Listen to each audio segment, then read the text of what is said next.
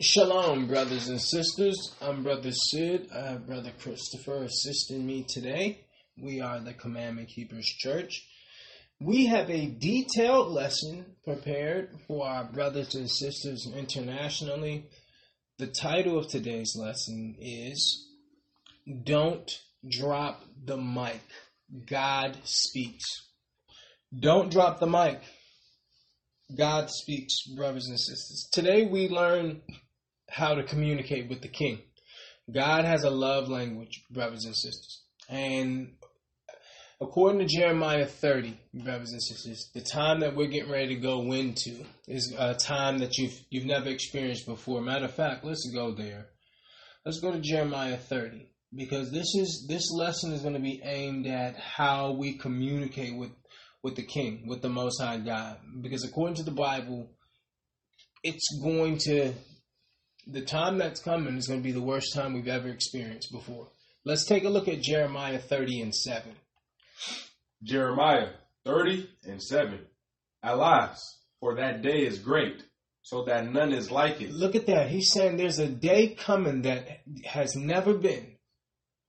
It is even the time of Jacob's trouble. Jacob's trouble, that means Jacob. Who's Jacob? Jacob's name was changed to Israel, the 12 tribes of Israel. So the descendants of the 12 tribes.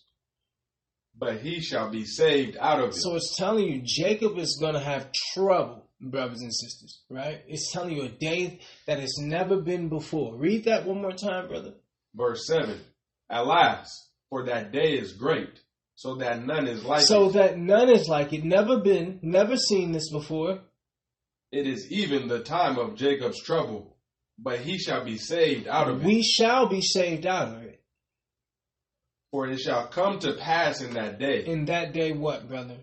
Saith the Lord of hosts, that I will break his yoke from off thy neck. He will break the yoke off of thy neck. So, brothers and sisters, what's coming?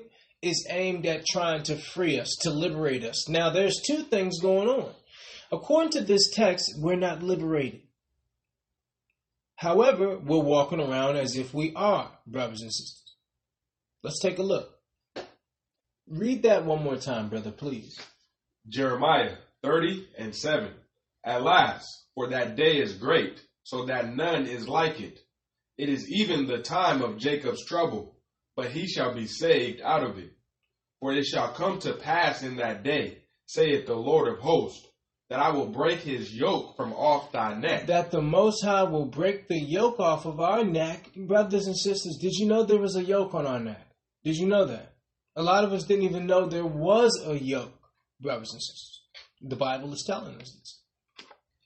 That I will break his yoke from off thy neck, and will burst thy bonds and strangers shall no more serve themselves of him. That's the key. Strangers shall no more serve themselves of him. That means they've exploited us, brothers and sisters. The Bible is telling you that the time that's coming is going to be a time like never before. That you've never read about, brothers and sisters, that you've never experienced. And that means what? communication is going to be critical. We're going to have to understand how to communicate with our God because why? Jacob's trouble. We're in Jacob's trouble, brothers and sisters. This gets worse and worse. And predominantly for people of color, for Negroes, for Native, for Hispanic people, this will get progressively worse and worse. So that means we need to know how to communicate, brothers and sisters. We need to learn, according to the Bible, how to communicate with our God when we have all of this that's going to be transpir- transpiring around us. Let's go to John 10 and 27. Take a look at this, brothers and sisters. Let's go to the gospel here. John, the 10th chapter. We'll have Brother Christopher read the 27th and the 28th verse. Because why? We're talking about communication and the importance in the last days. John 10 and 27. My sheep hear my voice, and I know them, and they follow me. Look at that, brothers and sisters. He made the emphatic statement that his sheep do hear his voice. L- listen to that again. Verse 27 My sheep hear my voice, and I know them, and they follow me. And they what? And they follow me. And they what, brother? They follow me. Following the Most High requires hearing the Most High, brothers and sisters. You see that? See, my sheep implies what? Ownership, which means lordship, brothers and sisters. So they follow because why? He's the Lord. Can you read that one more time? Verse 27 My sheep hear my voice, They hear his voice. and I know them, He knows them intimately. and they follow me. Look at that. And they follow him. Why does he know him? Why does he know them? Because they follow him. If you do not follow him, he does not know you, brothers and sisters. Okay? He does not know you. Look at the next scripture. Verse 28 And I give unto them eternal life, If you follow me, you can have eternal life. and they shall never perish, neither shall any man pluck them out of my hand. Now, brothers and sisters, read 27 one more time, please, brother. Verse 27 My sheep hear my voice, My sheep do hear my voice. So this is critical here because if you don't hear the voice, you cannot be the sheep. The sheep hear the voice. Let's talk about it. my sheep hear my voice, and I know them, and they follow me. And they follow me. And that's the key. Now, why is it key that it says they follow me? Because sheep, they're led, they're not driven, okay? So you can't, you have to lead the sheep and they'll follow you. If you try to drive them, if you try to come from behind and try to steer them from behind, it will not work. It doesn't work. Not with sheep. So, in- in- according to the Bible, if you are his sheep, you do hear his voice. You know how to communicate and you follow, you respond because that's the only way to receive eternal life. So let's deal with that, brothers and sisters. We're showing you how important communication is according to God. This is how important communication is, especially in the last days. You're going to need to know how to communicate with our God. Let's go to Psalm 16 and 11. Let's go to the Old Testament, brothers and sisters. Psalms, the 16th chapter. We'll have Brother Christopher read the 11th verse. Psalms 16 and 11. Thou wilt show me the path of life. In thy presence is fullness of joy. At thy right hand there are pleasures forevermore. Brothers and sisters, examine the, the, the textual connection between the presence of God and pleasure. Can you read that again, brother? Verse 11. Thou wilt show me the path of life. The path of life, In thy presence is fullness of joy. in thy presence, what? In thy presence is fullness of joy.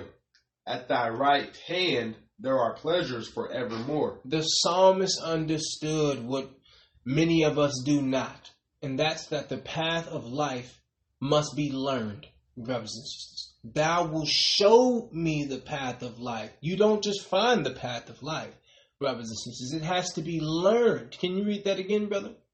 Verse 11. Thou wilt show me the path of life. That's the key. You never run before God's guidance. You see? Thou will show me. If he doesn't show you, then you're operating on your own. No, you have to learn this. You have to be guided. Why? Because sheep are what? They're led, not driven. See? Continue. Thou wilt show me the path of life. In thy presence is fullness of joy. At thy right hand there are pleasures forevermore. Brothers and sisters, the, the text is clear. Never run before God's guidance. The text is teaching us that wherever the Most High guides, He also provides. So if He guides you, brothers and sisters, He'll provide for you wherever He's guiding you to. And do not ask the Most High to guide your footsteps if you're not willing to move your feet, brothers and sisters. Because anytime in my life, when I don't have the fullness of joy according to the Bible, I'm not in his presence. So let's let's deal with that part first.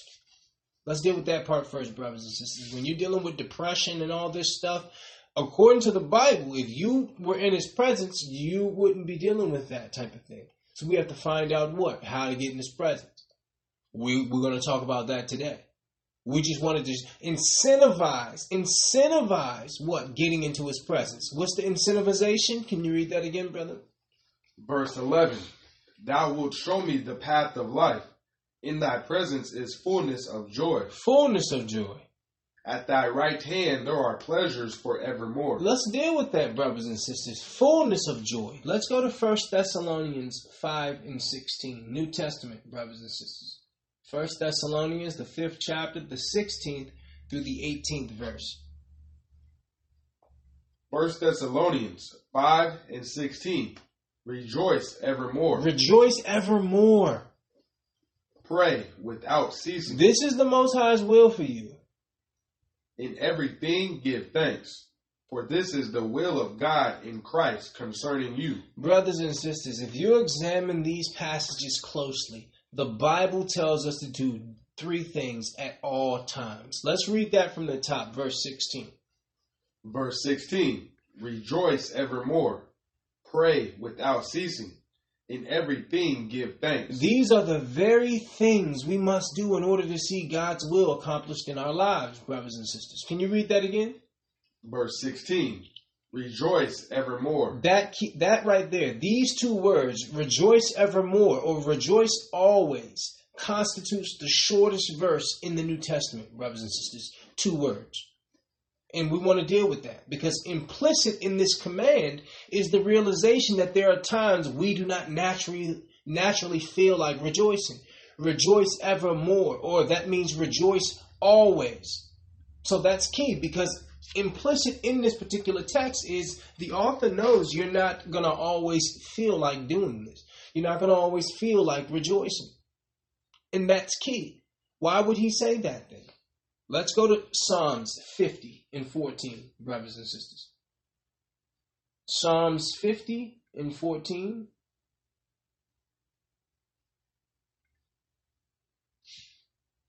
Psalms 50 and 14.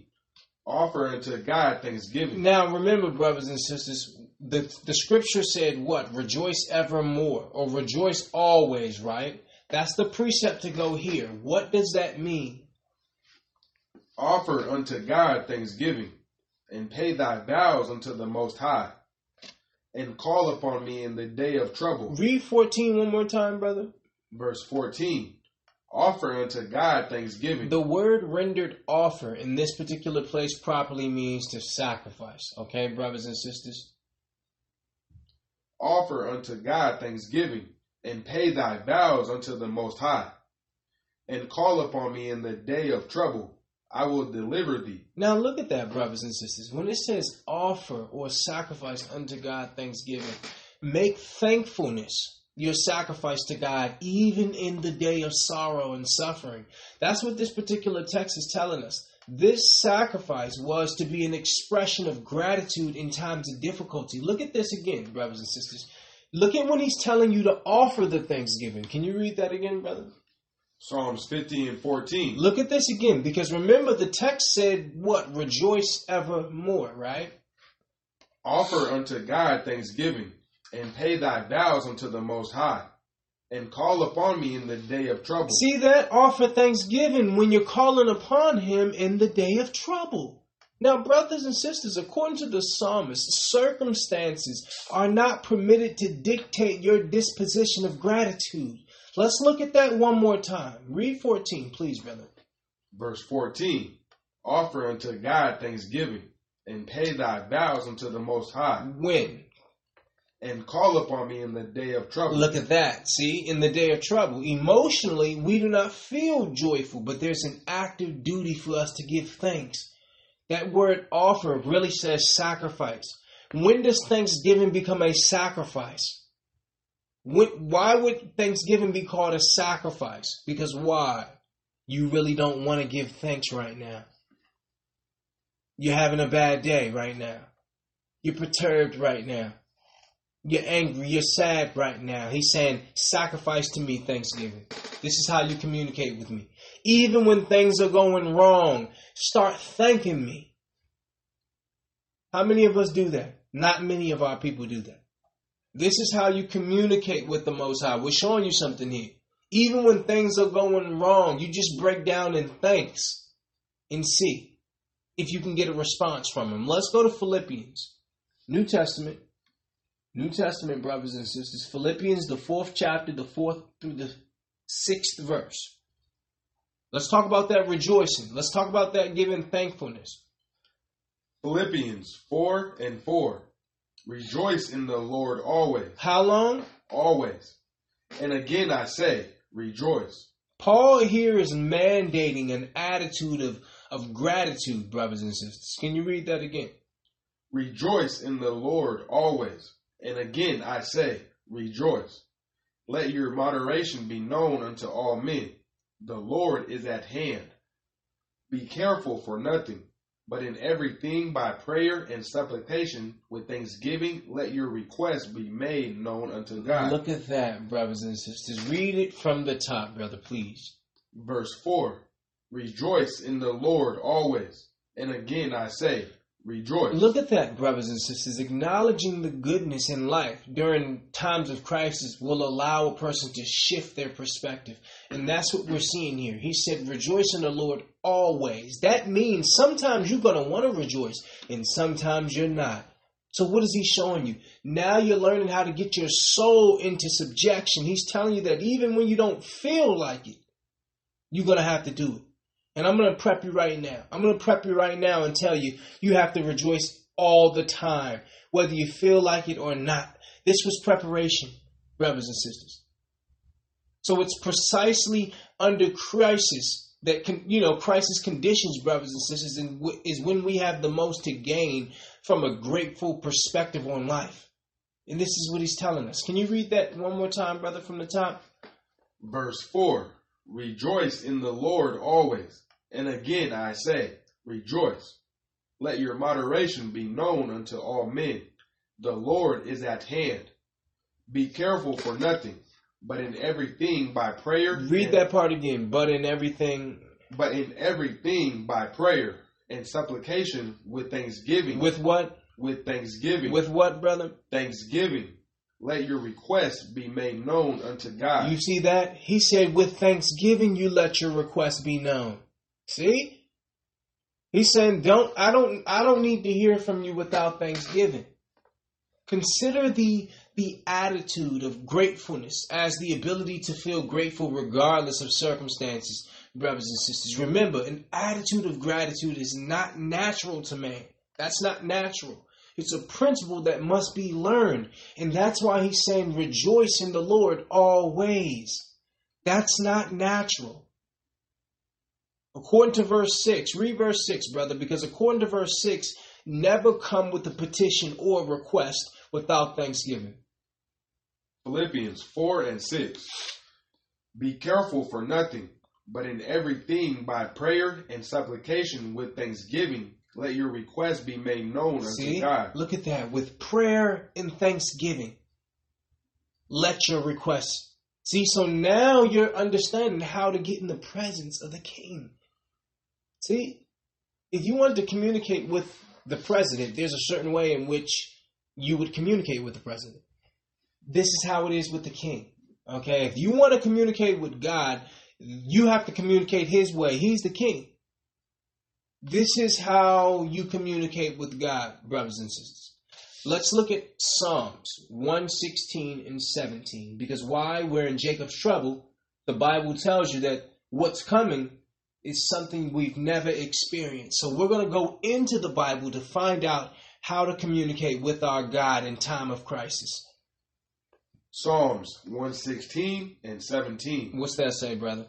I will offer to thee the sacrifice of thanksgiving, and will call upon the name of the Lord. Brothers and sisters, in the time of crisis, it can feel counterintuitive to embrace gratitude. However, the empirical data supports the Bible, brothers and sisters. The empirical data, there's empirical data. I've read articles, brothers and sisters, that tell you that giving thanks, being grateful when things are going wrong is healthy for you. Read that again, brother, please. Verse 17. I will offer to thee the sacrifice of thanksgiving. Now let's stop there. Why is it calling Thanksgiving a sacrifice, brothers and sisters? That's not normal in the Bible. It's not normal to call Thanksgiving a sacrifice because how is a sacrifice telling the Most High you're grateful or you're thankful for something? Sacrifice means you have to lose something.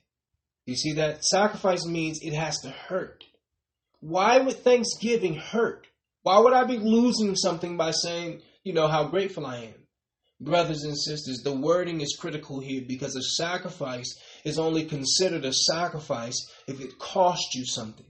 Now, why would Thanksgiving cost you something? because you're offering this when things aren't going right, brothers and sisters. This is why you, this is when you're actually offering Thanksgiving. That's why it's called a sacrifice. In the midst of you know things going wrong is not the time when you naturally would want to break out and start praising the Most High God for everything He's done for you and how how far He's brought you. But the Bible is telling you this is how you communicate.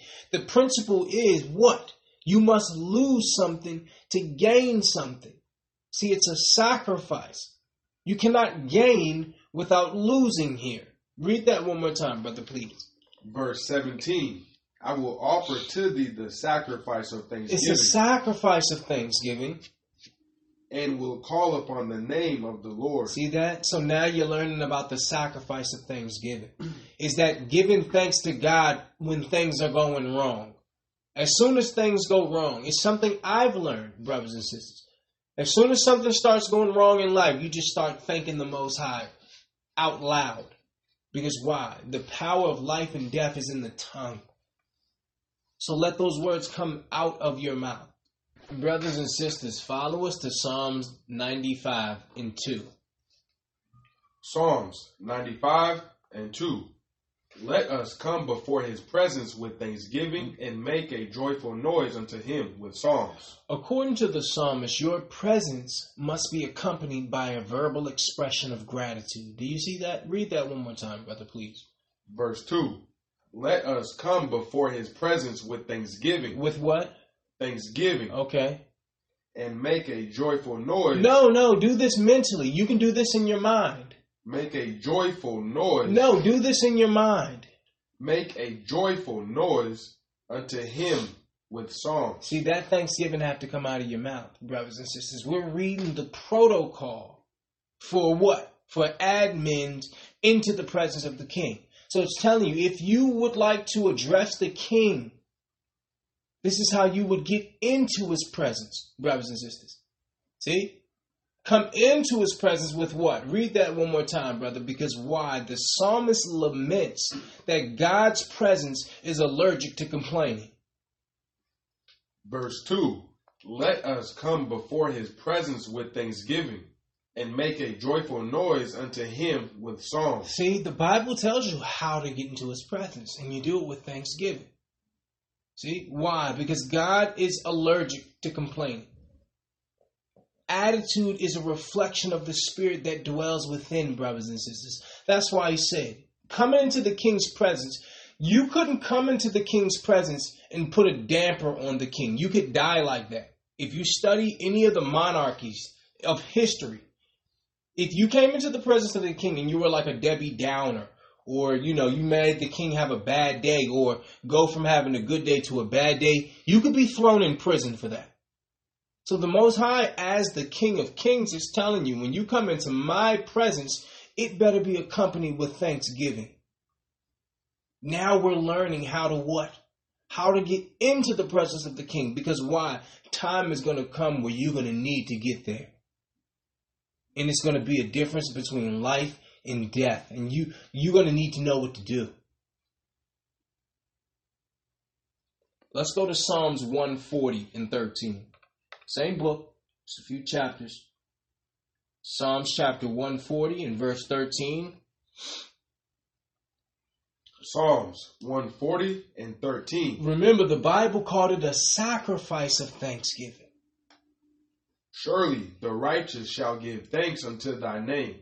The upright shall dwell in thy presence. See that? Examine the correlation between a spirit of gratitude and access into his presence. Read that one more time, brother. Verse 13 Surely the righteous shall give thanks unto thy name. Who shall give thanks? The righteous. Now, shall. look at that, brothers and sisters.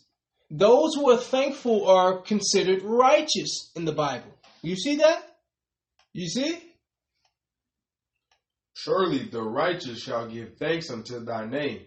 The upright shall dwell in thy presence. Gratitude realigns us to the giver and increases his activity in our lives, brothers and sisters.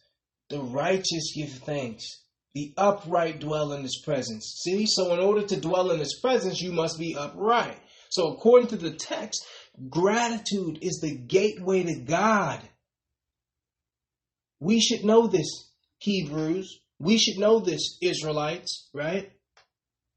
We're a little behind. We just found out who we were, you know, who we are not too long ago. Now we're finding out who our God is. Now we're finding out how to communicate when it's a, when it's life or death, because it's it's gonna get there, brothers and sisters. According to Jeremiah, the thirtieth chapter in the seventh verse, what's coming?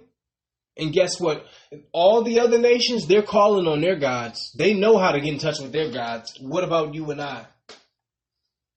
Read that one more time, brother, please.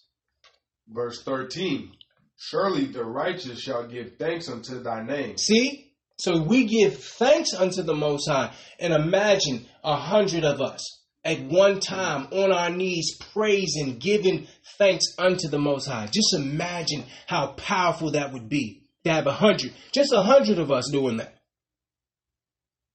Read that one more time, brother, please. Surely the righteous shall give thanks unto thy name. The upright shall dwell in thy presence. Only the upright dwell in his presence. Take a look at Psalms 107 and 22. Because right now you're learning about what? The sacrifice. The sacrifice of thanksgiving. When it's a sacrifice, right? Psalms 107 and 22. And let them sacrifice the sacrifices of thanksgiving. Read that again, brother, please. And let them sacrifice the sacrifices of thanksgiving. The what of thanksgiving? The sacrifices of thanksgiving.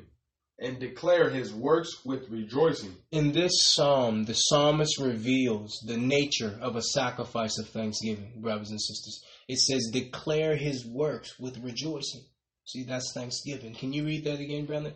Verse 22 And let them sacrifice. Look at this closely because in this passage, the psalmist illustrates what a sacrifice of thanksgiving entails. And let them sacrifice the sacrifices of thanksgiving. How? And declare his works with rejoicing. Do what? Declare his works with rejoicing. Here, the psalmist reveals what a sacrifice of thanksgiving is. Why is it called a sacrifice again? Why isn't it just called thanksgiving? Why is it called a sacrifice? See? Because this text is telling you to do that when what? You having a bad day. When things ain't going right. When the answer is no. When God is rebuking you for your behavior. When the Most High rebuke me or teach me something about myself, I thank the Most High. I th- I say thank you, Father. Thank you, Father, that I that you care enough to show me now than before I stand, you know, before the judgment seat. So he's telling you, thankful, thanksgiving. Start declaring how grateful you are for all the things that he's done. You're doing this right when things are going wrong. Right when things are going wrong. Right when somebody is, you know, getting on your last nerve. We usually don't think of that as a good time to you know, deal with Thanksgiving. We deal with Thanksgiving when we're feeling thankful. But the Bible is telling you a sacrifice of Thanksgiving. That means when it costs you something, when you really are not in the mood to say how thankful you are, you do it anyway. That's a sacrifice. Let's go to Jonah. We're going to show you that. We'll show you that. Let's show you in the Bible that that's what a sacrifice of Thanksgiving is.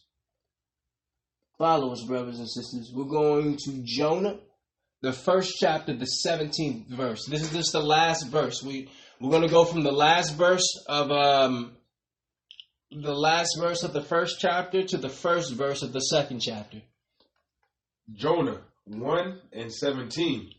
Now the Lord had prepared a great fish to swallow up Jonah, and Jonah was in the belly of the fish three days and three nights. Continue. Excuse me. Then Jonah prayed unto the Lord his God out of the fish's belly. He did what?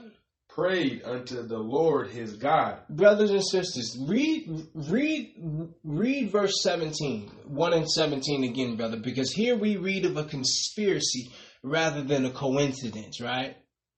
Verse 17. Now the Lord had prepared a great fish. That's the key right there. That great fish was prepared, okay? So this was not a coincidence. This was a conspiracy. The Most High prepared this. He aligned this. See, this is how the Most High will use life. He will orchestrate. He will conspire. He will use the earth to conspire together against you to get your attention. You see this, brothers and sisters? Read that one more time, brother, please. Verse 17. Now the Lord had prepared a great fish to swallow up Jonah. And Jonah was in the belly of the fish three days and three nights. How long was he in there? Three days and three nights. All right, go to chapter 2, verse 1. Verse 1. Then Jonah prayed unto the Lord his God out of the fish's belly. Look at this. Then Jonah prayed. So it's already been three days, and now Jonah wants to start praying. It says, Then Jonah prayed. You see that? Do you see this, brothers and sisters? And this is what we do. we try to do everything we can to control it, to get ourselves out of it. So Jonah has already been wrong, ran away from God. Him being disobedient have led him to the belly of a whale. And for the first three days, he doesn't humble himself, right? And just start praying and sacrificing. For the first three days, he probably tried to climb up the, you know, try to find his way out himself. It was only until he realized he couldn't get himself out that what happened. Read that one more time, brother. Jonah 2 and 1. Then Jonah prayed unto the Lord his God out of the fish's belly. See that? Jump to verse 9 and 10, brother. Verse 9. But I will sacrifice unto thee with the voice of thanksgiving. Look at this, brothers and sisters. After three days, he said what? But I will sacrifice unto thee with the voice of thanksgiving. Look at this. The circumstances in which he expressed gratitude would characterize his experience as a sacrifice. You see, it's called a sacrifice. Why? Because he's in the belly of a whale, but he's telling the Most High everything he's thankful for. Do you see that? Here it is. He's swallowed in the belly of a whale, praising the Most High, thanking the Most High, giving the Most High praise and, and thankfulness in the belly of a, of a whale. Do you see how that would be a sacrifice? Brothers and sisters, he's in the belly of a whale, yet he's telling the Most High how grateful he is. That's called a sacrifice because most people in the belly of a whale are not in the mood to tell God how grateful they are. That's why it's called a sacrifice, brothers and sisters. According to the text, a sacrifice of thanksgiving is always vocal, it's always verbal. Read that one more time, brother, please. Jonah 2 and 9. But I will sacrifice unto thee with the voice of thanksgiving. With the what? The voice of thanksgiving. With the voice of thanksgiving. See, there's a voice connected to this thanksgiving. See, it's always vocal, it's always verbal. I will pay that that I have vowed. Salvation is of the Lord. And the Lord spake unto the fish, and it vomited out Jonah upon the dry land. You see that, brothers and sisters? So we see that only did Jonah seek God after his own best efforts had failed, but he knew what to do sacrifice of thanksgiving. So remember, nothing happened until he began to offer the sacrifice of thanksgiving. Let's go back on that because I hope you didn't miss that. Read verse 1 again, brother. Jonah 2 and 1. Then Jonah prayed unto the Lord his God out of the fish's belly. So he prayed and nothing happened, brothers and sisters. Okay? Read, please, brother, verse 2. Verse 2. And said, I cried by reason of mine affliction unto the Lord, and he heard me. Out of the belly of hell cried I, and thou heardest my voice. Now look at that. The Most High did nothing. He prayed. That's the first thing he did was he started praying. That's not how he got God to move. He didn't get God to move by praying. How do we know? Jump down to verse 9, brother. Verse 9. But I will sacrifice unto thee with the voice of thanksgiving. See that? There's some doors that prayer doesn't open.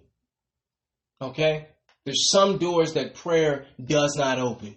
He's praying in verse 1. Now in verse 9, he's like, okay, well, that didn't work.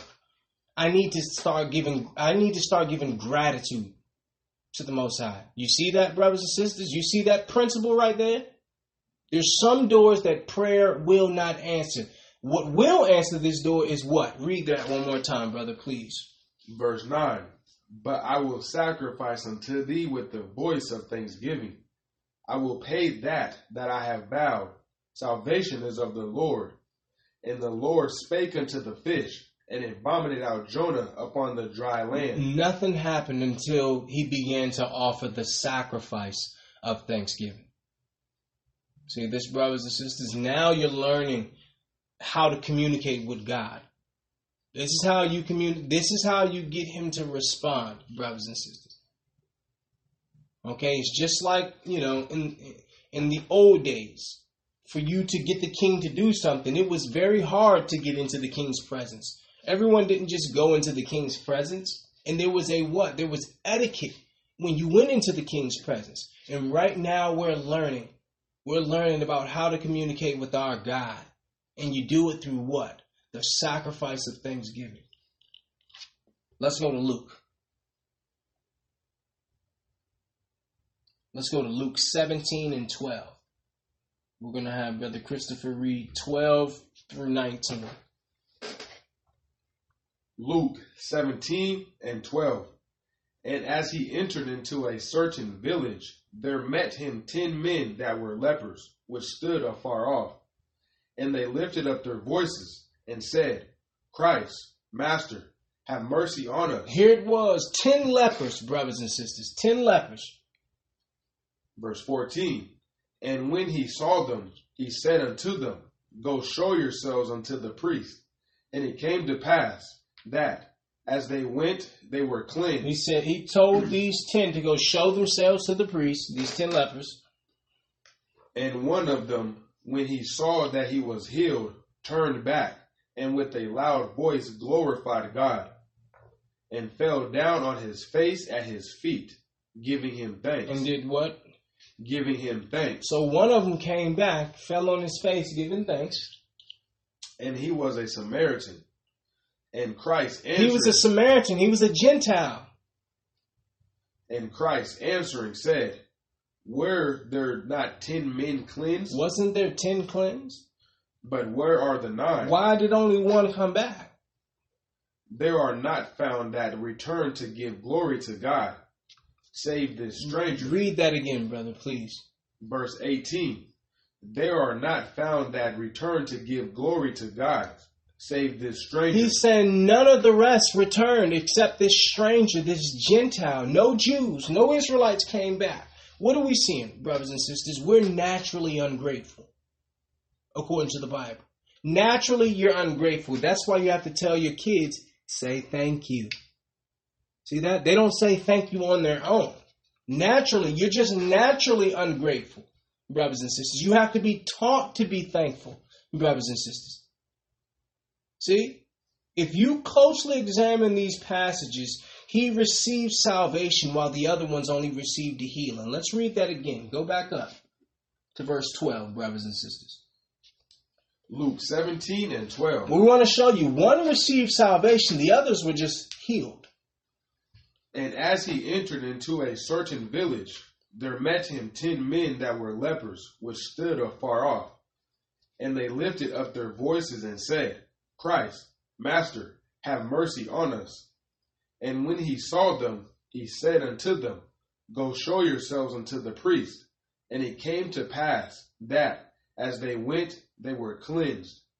And one of them, when he saw that he was healed, turned back, and with a loud voice glorified God, and fell down on his face at his feet, giving him thanks. And he was a Samaritan. And Christ answering said, Were there not ten men cleansed? But where are the nine? There are not found that return to give glory to God, save this stranger. Save this stranger. So, brothers and sisters, Gratitude is an acquired skill. We're naturally ungrateful, and that's why you had to teach your child, or that's why you had to be taught by your mama and by your daddy, by your grandparents. Say thank you, right? Remember those days? Why did they have to tell you to say thank you? They didn't have to. Te- they didn't have to tell you to grab anything or to eat, right, or to ask for things. No, that comes natural saying thankful or being grateful does not come natural, brothers and sisters. So we know that what? We're not as grateful to God as we actually should be because why? It doesn't come naturally. See? So we're not here to fault brothers and sisters. We know you're not doing your best because it's not natural. There's something that has to be taught to us. That's why we're here, brothers and sisters. So now we're learning how to communicate once again. Let's go to Hebrews, brothers and sisters. Let's go to Hebrews 13 and 15. New Testament here, brothers and sisters.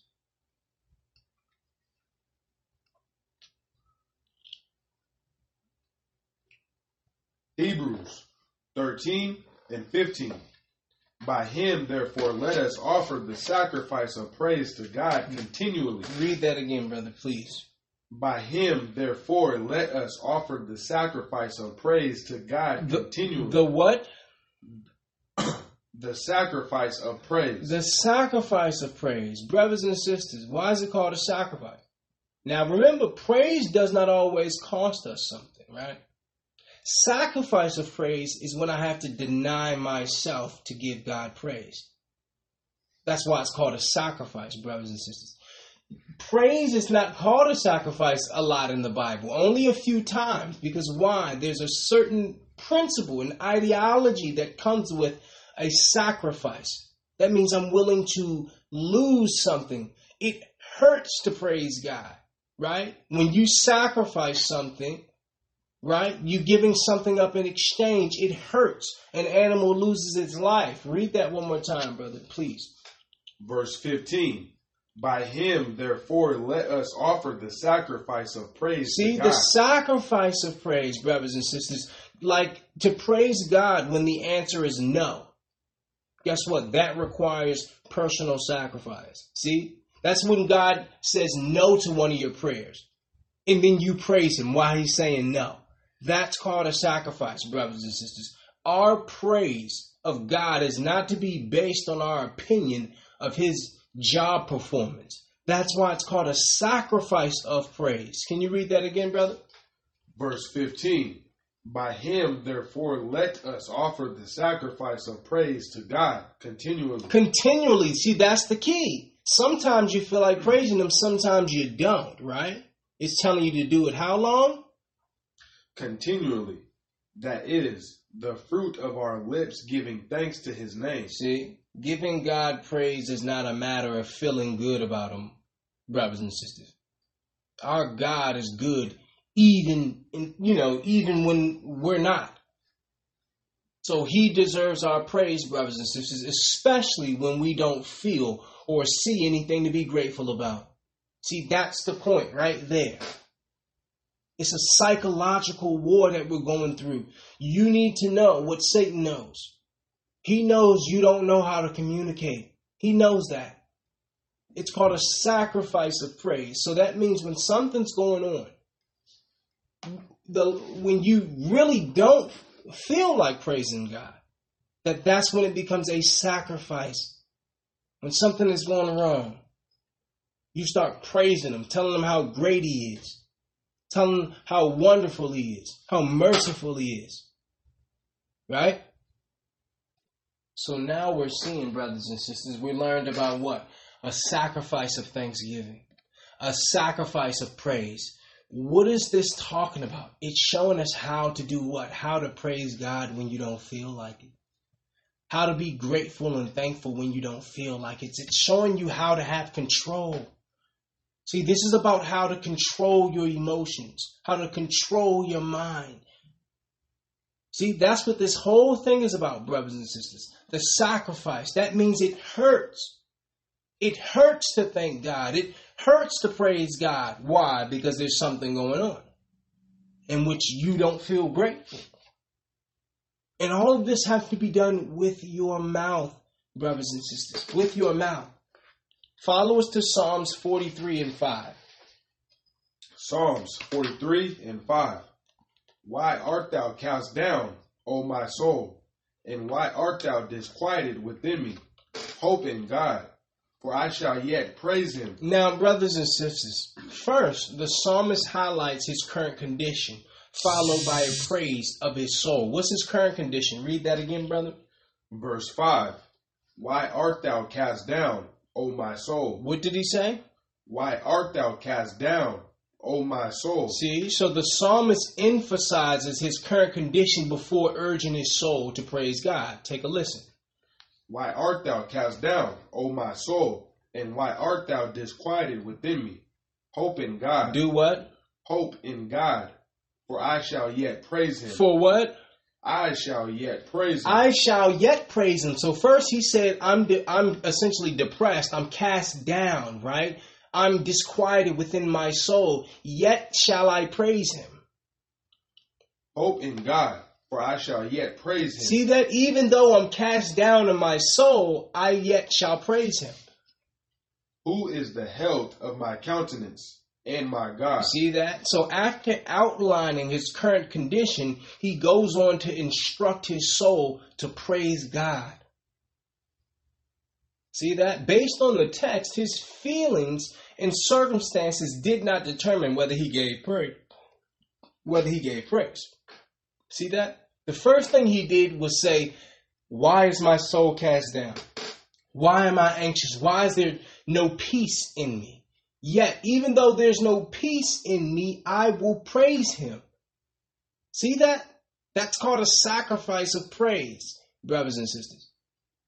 Do you praise God when you don't feel like it? Do you thank God when you don't feel like it? When things are going wrong? Read that one more time, please, brother. Verse 5 Why art thou cast down, O my soul? And why art thou disquieted within me?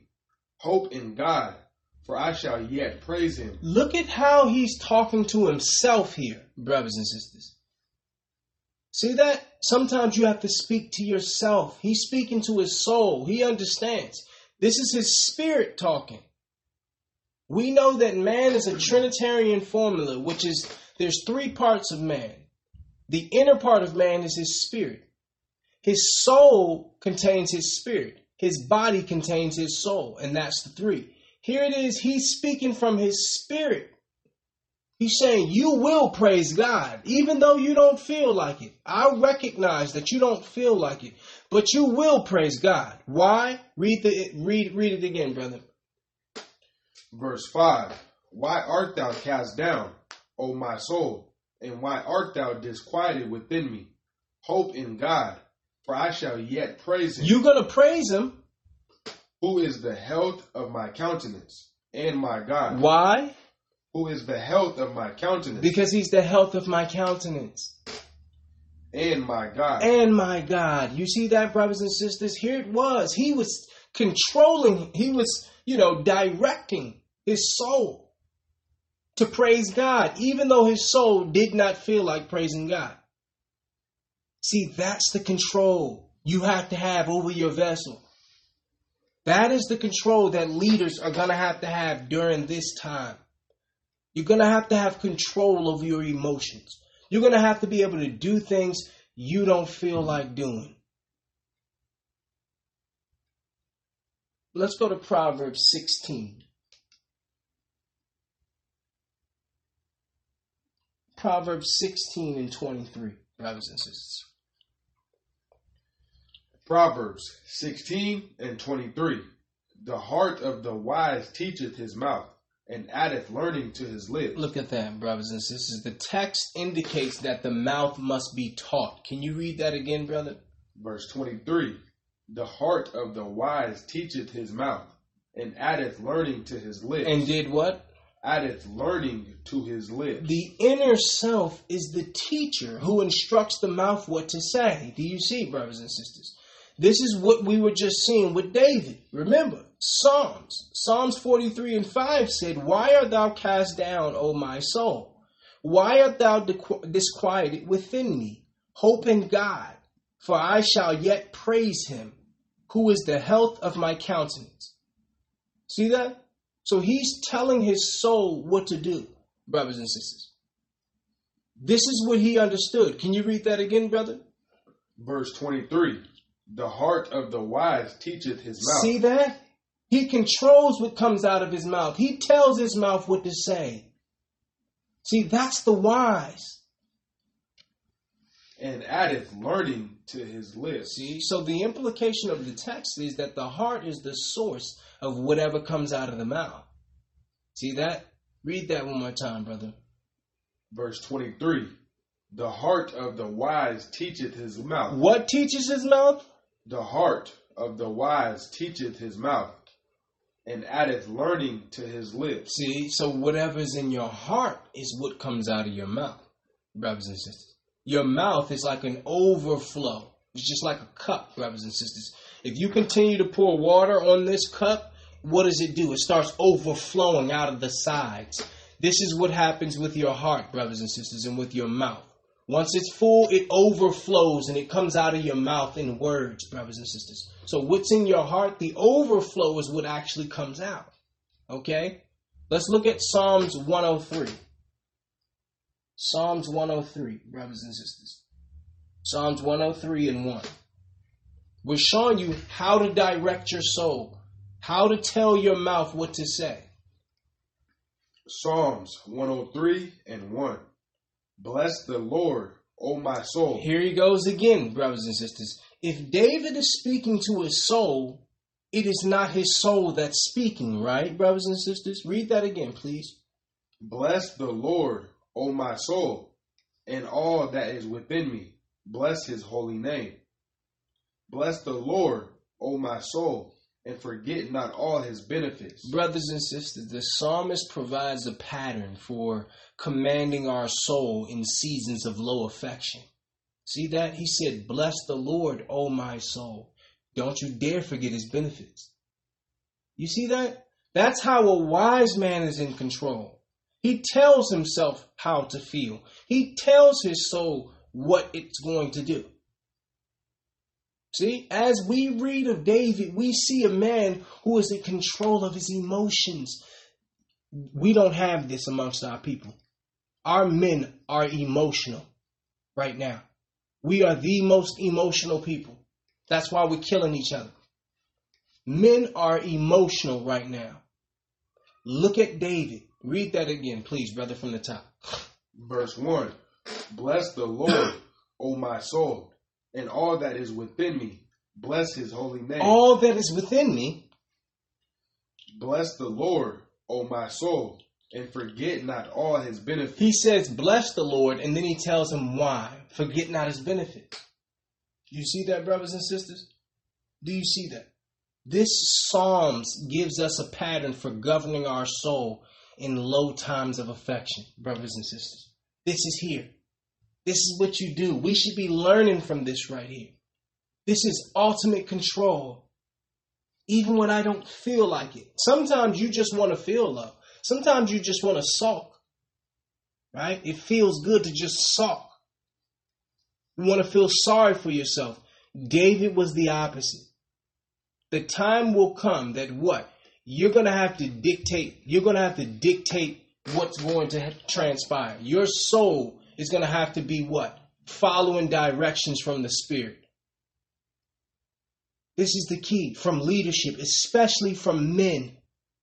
Men have to get in control of the emotions like David was. Let's go to Psalms 106. Psalms 106, we're going to have Brother Christopher read verse 7 through 12. Psalms 106 and 7. Our fathers understood not thy wonders in Egypt. They remember not the multitude of thy mercies. Our fathers understood the wonders in Egypt, but provoked him at the sea, even at the Red Sea. Nevertheless, he saved them from, excuse me, nevertheless, he saved them for his name's sake. He saved us why?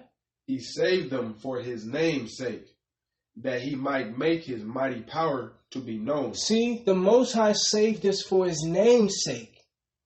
See, so when the Most High when the Most High saves you, it's not for you, brothers and sisters. It's for His name's sake. Continue.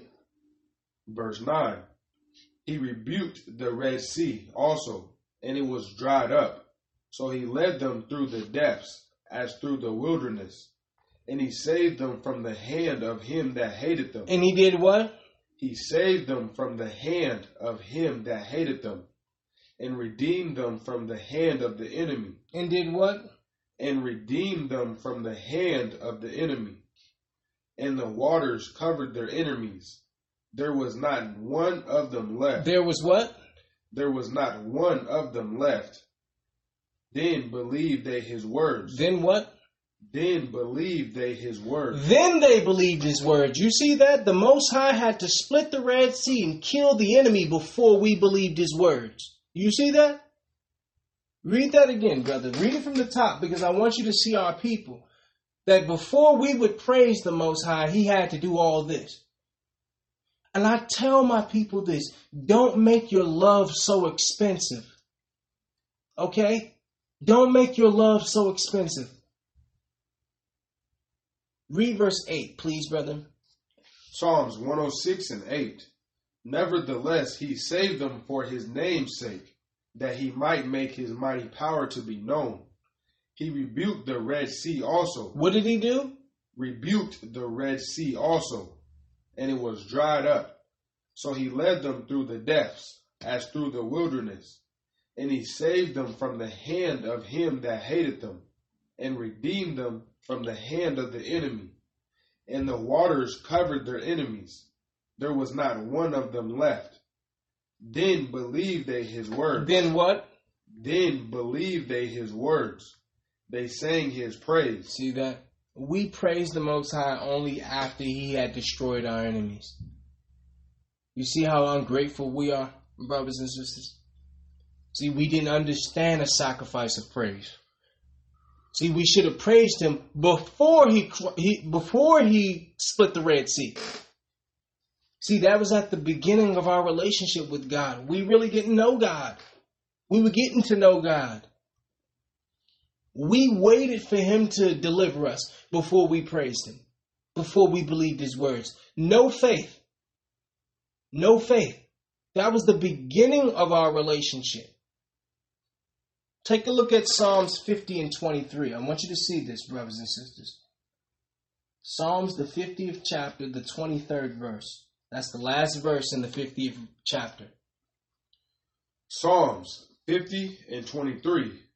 Whoso offereth praise glorifieth me, and to him that ordereth his conversation aright will I show the salvation of God. Brothers and sisters, according to the text, praise opens closed doors. Did you see that? Can you read that again, brother? Verse 23 Whoso offereth praise glorifieth me. He does what?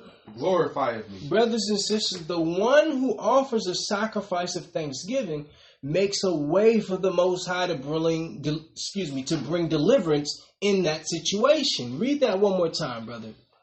Verse 23 Whoso offereth praise glorifieth me and to him that ordereth his conversation aright will I show the salvation of God. See, so praise according to the text is the key to opening closed doors, brothers and sisters. It is the key. The Most High will perform the deliverance, but he cannot accomplish that until you provide a way for it. This is what it's telling you. He's saying, when you offer a praise that glorifieth me, now I can show you the salvation of God. I can't show you the salvation until you offer the praise. You see that, brothers and sisters? This is where we are now. Can you read that again, brother? Verse 23 Whoso offereth praise glorifieth me and to him that ordereth his conversation aright will I show the salvation of God. See that he that ordereth his conversation aright, that means verbal, that means vocal. See? Once you order that aright, I can show you the salvation. See that, brothers and sisters? According to the author, if we had praised God, we could have evaded a lot of difficult situations. Just offering praise. He said, Because you offered praise to me, you've made a way for me to show you salvation. Now I can come in through praise. You open the door for praise, I can come in through that door. See that, brothers and sisters? The title of today's lesson Don't Drop the Mic. The subtitle God Speaks. Let's go to Matthew, brothers and sisters. Let's go to Matthew 12 and 34. We'll Brother Christopher read verse 34 and 35. Matthew 12 and 34. O generation of vipers, how can ye, being evil, speak good things? For out of the abundance of the heart the mouth speaketh. Look at that, brothers and sisters. Our speech is a great revealer of what's in our hearts. Examine what Christ says here. Can you read that again, brother? Verse 34 O generation of vipers, how can ye, being evil, speak good things? For out of the abundance of the heart the mouth speaketh. For out of what? Out of the abundance of the heart. Out of the abundance of the heart. The mouth speaketh. See, so according to the text, the mouth is the overflow valve of the heart. See, your heart is filled, and what it's filled with comes out of the mouth. Whatever's in your heart will come out when you speak. Read 34 and 35 one more time, please, brother. Verse 34 O generation of vipers, how can ye, being evil, speak good things? For out of the abundance of the heart the mouth speaketh. A good man out of the good treasure of the heart bringeth forth good things and an evil man out of the evil treasure bringeth forth evil things. According to the text, people speak from the heart. So speech is a good indication of its contents, brothers and sisters. This is key. Out of the abundance of the heart, the mouth speaketh. Always think that. Always think about that, brothers and sisters. Always keep that in mind when you're dealing with people. It's like the overflow valve whatever's in their heart, it's overflowing coming out of their mouth. So now you know what the contents is. You know what's actually there, brothers and sisters. Let's look at Romans, the 10th chapter, the 10th verse. Romans 10 and 10. The title of today's lesson is Don't Drop the Mic. We're learning about communication. There's certain things that you can do to get God's attention brothers and sisters. Romans 10 and 10. For with the heart man believeth unto righteousness, and with the mouth confession is made unto salvation. Read that again, brother, please. For with the heart man believeth unto righteousness. Look at that, brothers and sisters. The text teaches us that speech relates directly to the contents of your heart. Listen to it again. Verse 10 for with the heart man believeth unto righteousness, and with the mouth confession is made unto salvation. With the heart he believes, with the mouth he confesses what he believes. You see that? So that means if praise does not flow from your lips, it's a clear indication that praise has not filled your heart. Because it's telling you that from the. Read that one more time, brother. Verse 10 for with the heart man believeth unto righteousness. See that with the heart he believes. And with the mouth confession is made unto salvation. And with the mouth is confessed what he believes. So genuine salvation involves what? Both mouth and heart, according to the author. See that? Read that one more time, please, brother. Romans 10 and 10. For with the heart man believeth unto righteousness. Heart and with the mouth confession is made unto salvation. Here the author asserts the mouth and the heart are both involved in genuine salvation. And that's the key, brothers and sisters. Heart and mouth. The mouth has to be involved. Because why? A lot of times we we do a lot of praying in our head. We do a lot of thanking God in our head. No, you don't get God to move by praying in your head. You don't get God to move by being grateful and thankful in your head, brothers and sisters. Okay? You're going to be in some dire situations. Our people are going to be in some dire situations. Let's go to First John. 4. First John, the fourth chapter, the 20th verse. First John 4 and 20. If a man say, I love God, and hateth his brother, he is a liar. For he that loveth not his brother whom he hath seen, how can he love God whom he hath not seen? Brothers and sisters, the, the text teaches that it's easy to deceive ourselves into thinking that we love God when in fact we do not. Can you read that again, brother? Verse 20. If a man say, I love God, and hateth his brother, he is a liar. See that? For he that loveth not his brother whom he hath seen, how can he love God whom he hath not seen? If a person cannot love those they see, they cannot reasonably claim to love those they cannot see. That's what the Bible is telling you here. Can you read that one more time, brother? Verse 20 If a man say, I love God, and hateth his brother, he is a liar. For he that loveth not his brother whom he hath seen, how can he love God whom he hath not seen? If you don't love your visible brother, then you can't be loving the invisible God. That's the principle here. So, according to the author, the visibility should make it easier for people to comply. You see this, brothers and sisters? He's saying the visibility alone should make it easy to comply.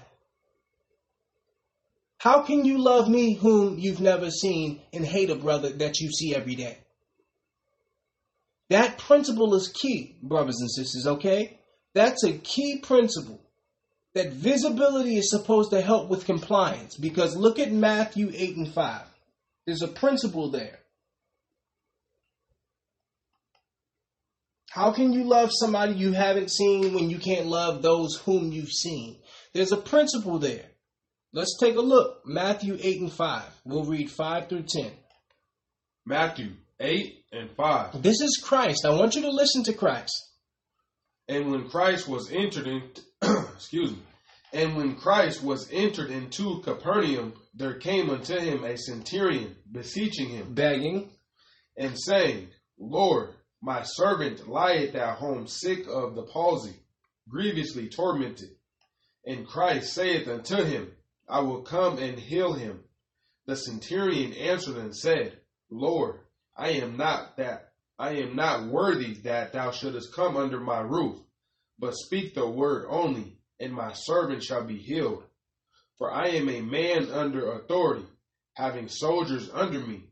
And I say to this man, Go, and he goeth, and to another, Come, and he cometh, and to my servant, Do this, and he doeth it.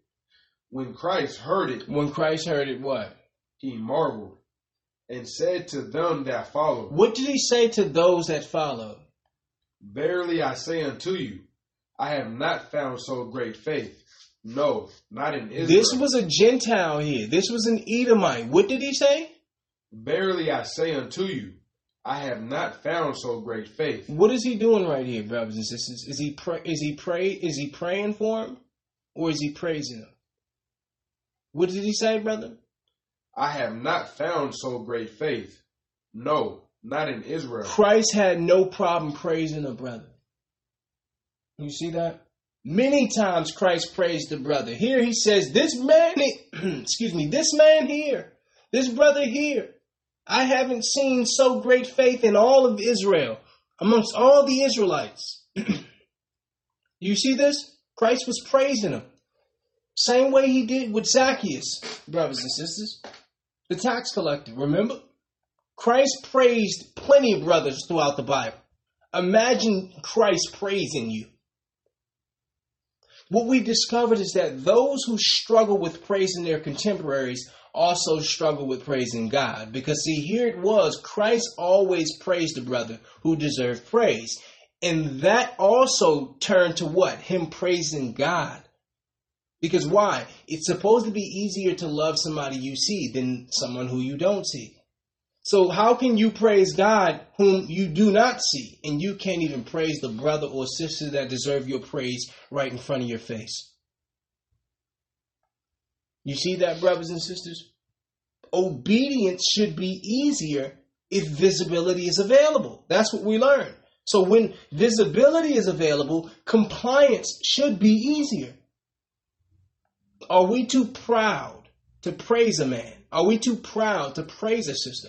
Are we too proud? Because it's that same pride that's keeping you from praising God.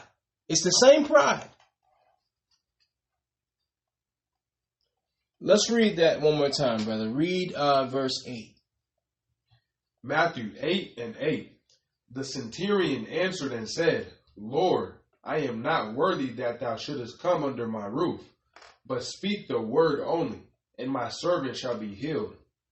For I am a man under authority, having soldiers under me. And I say to this man, Go, and he goeth, and to another, Come, and he cometh, and to my servant, Do this, and he doeth it. When Christ heard it, he marveled, and said to them that followed, Verily I say unto you, I have not found so great faith. No, not in Israel. I just wanted to show that Christ had no problem praising a brother. You see that? That's humility. To be able to praise another brother, to be able to praise another sister, that's humility. And guess what? The Bible tells you that how can you love a brother? You know, how, how can you love God whom you've never seen and you can't love the brother you see? How can you praise a God you haven't seen and you can't praise the brother you've seen?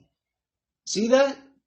So when the process of praising the visible is difficult, the process of praising the invisible is even harder. See, so that's that next level to be able to praise each other, be able to give each other love. We can't even give each other love. These curses have ravaged us where we're too cool to give each other love now. Because they're going to think I'm soft if I give them love. If I praise the brother, they're going to think I praised him because I'm soft. This is how we think. This is how we think. Look at how the devil then got us twisted. Look how twisted the devil got us. Well, we won't even show love to other black people because people will think we're soft.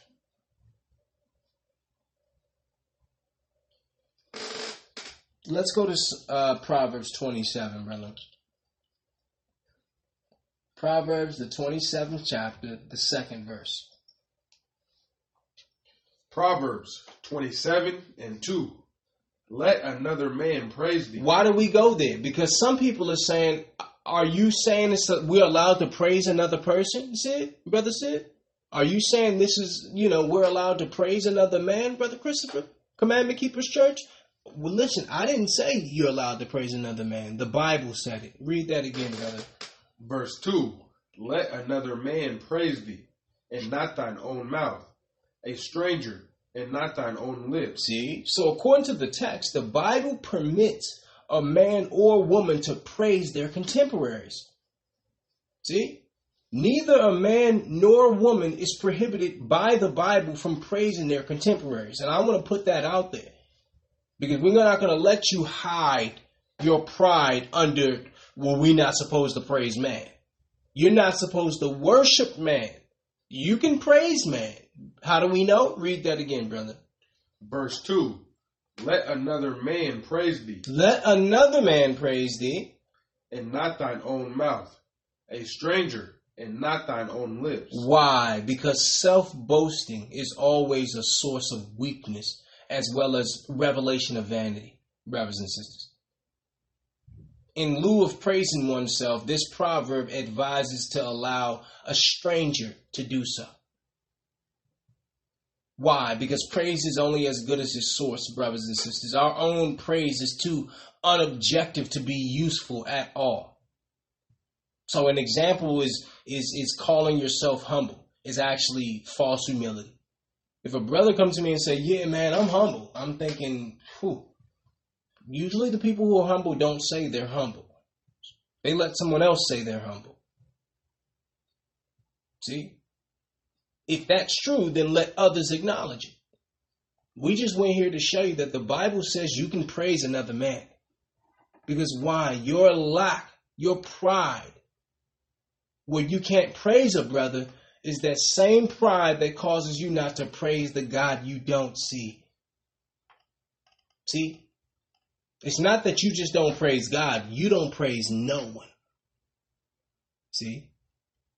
And that's the key.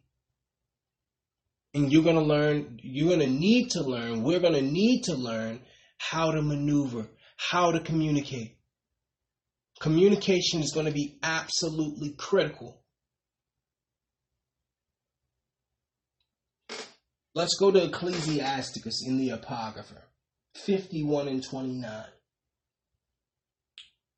The title of today's lesson Don't Drop the Mic. God Speaks. Ecclesiasticus 51 and 29. Let your soul rejoice in his mercy, and be not ashamed of his praise. Be not what? Be not ashamed of his praise. When you're too ashamed to give merited praise, you're showing your pride.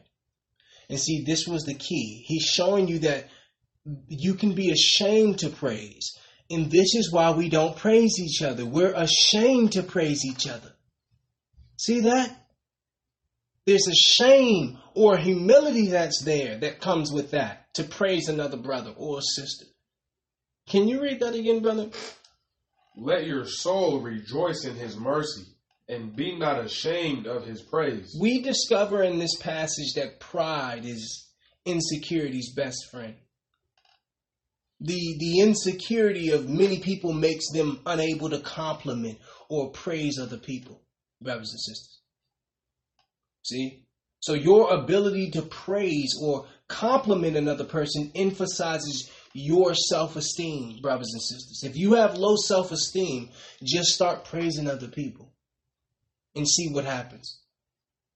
Being complimentary to others is one of the best ways to be, to boost your own self-esteem. There's actually empirical data teaching this. Psychological data teaching this, brothers and sisters to build your own self esteem, you praise other people. Read that one more time, brother, please.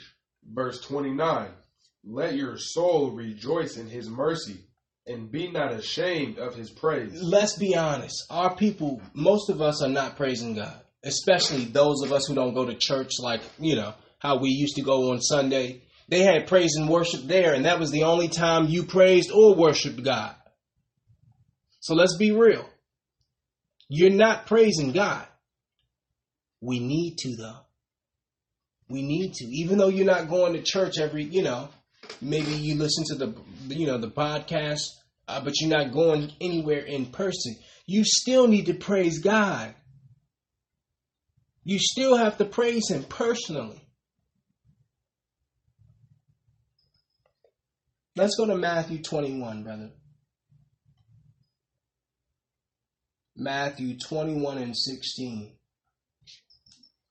Take a look at this. Matthew 21 and 16. And said unto him, Hearest thou what these say? And Christ said unto them, Yea, have ye never read? Out of the mouth of babes and sucklings thou hast perfected praise. He Thou hast what? Out of the mouth of babes and sucklings thou hast perfected praise. Thou hast what? perfected praise. The youth is emphasized in this text as a beneficial ministry, brothers and sisters. We should not overlook this valuable resource in the master's plan, and that's the youth. Can you read that one more time, brother? Verse 16 And said unto him, Hearest thou what these say? And Christ saith unto them, Yea, have ye never read? Have you never read? out of the mouth of babes and sucklings, out of the mouth of children, thou hast perfected praise. See, so youth will have a decisive role in overthrowing the enemy. The Bible is telling you, have you never read that out of the mouth of the babes thou hast perfected praise? See? So this is what's going on. The youth are now teaching their parents. The youth are now perfecting praise. Brothers and sisters, the Most High always used the youth for deliverance, okay? Remember, David and Goliath. Remember, Moses being placed on the waters. We can go forth, so forth, and so on, brothers and sisters. Remember Christ, right? Christ being born and having to be hid, right? Why? Because he always used a child to tear down the enemy. Why do you think they're pushing abortions, brothers and sisters? He always used a child. He always used a child.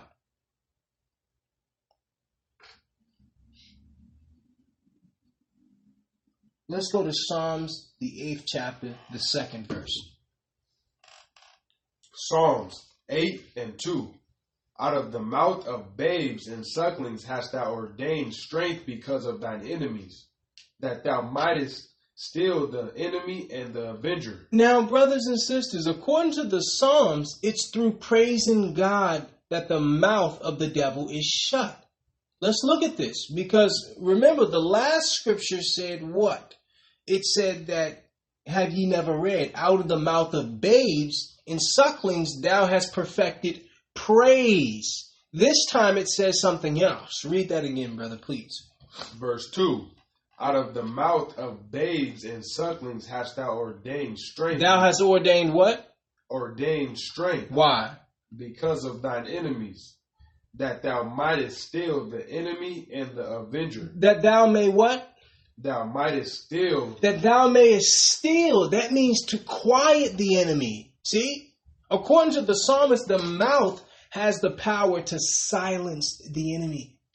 Out of the mouth of babes and sucklings, thou hast ordained praise, which is called strength. Why is it called strength? That thou mightest steal the enemy.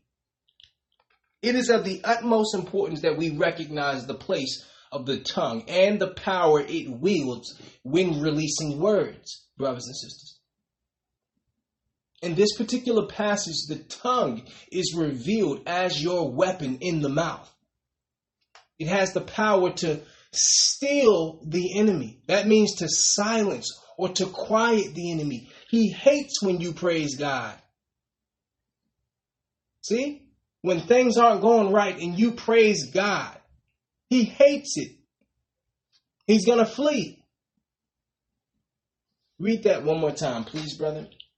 Verse 2 Right now, we're showing what? The Bible is showing you how important it is to get control over your emotions, to be able to do what you don't feel like doing during these last days, to be able to direct your soul. Out of the mouth of babes and sucklings hast thou ordained strength because of thine enemies, that thou mightest still the enemy. That thou might what? thou mightest still the enemy and the avenger. You see that, brothers and sisters? So we're showing you the power of praise to do what? To quiet the mouth of the enemies. See? Let's go to Psalms 96 and 8.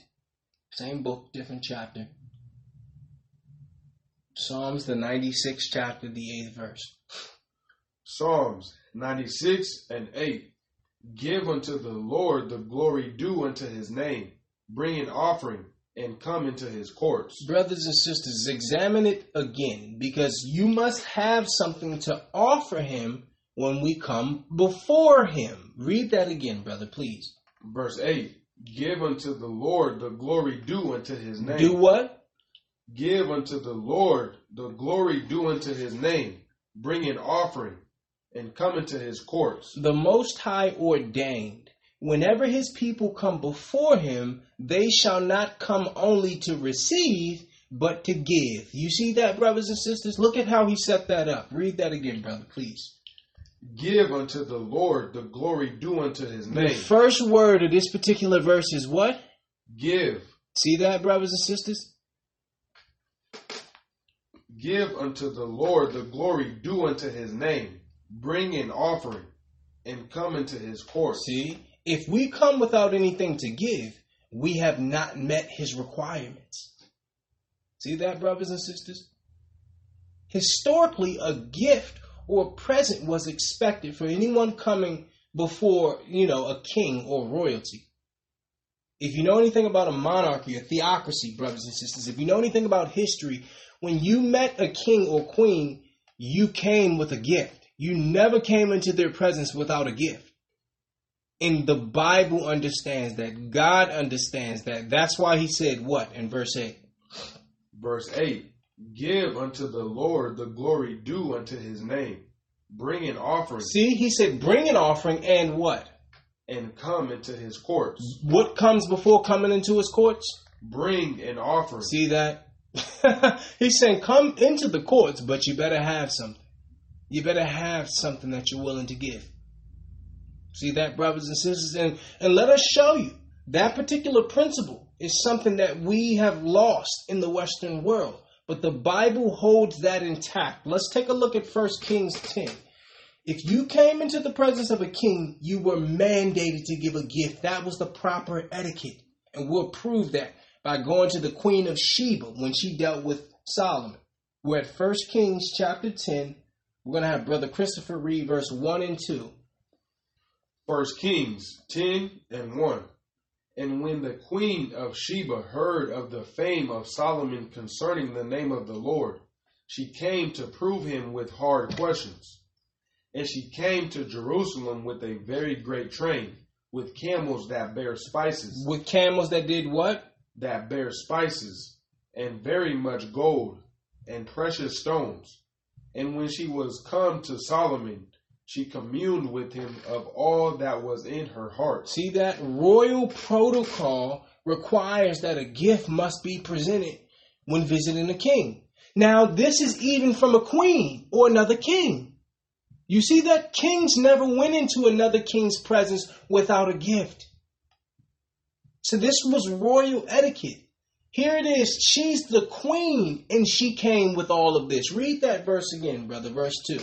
Verse 2 And she came to Jerusalem with a very great train, with camels that bear spices, and very much gold, and precious stones. And when she was come to Solomon, she communed with him See? Of all that was in her heart. So she asked questions, but the thing was, you cannot, ma- brothers and sisters, you cannot make a deposit. Excuse me, you cannot make a withdrawal where you have not made a deposit. So first she came to give, and now once she gave, now she could take, which was, I have questions. This is how it works, brothers and sisters.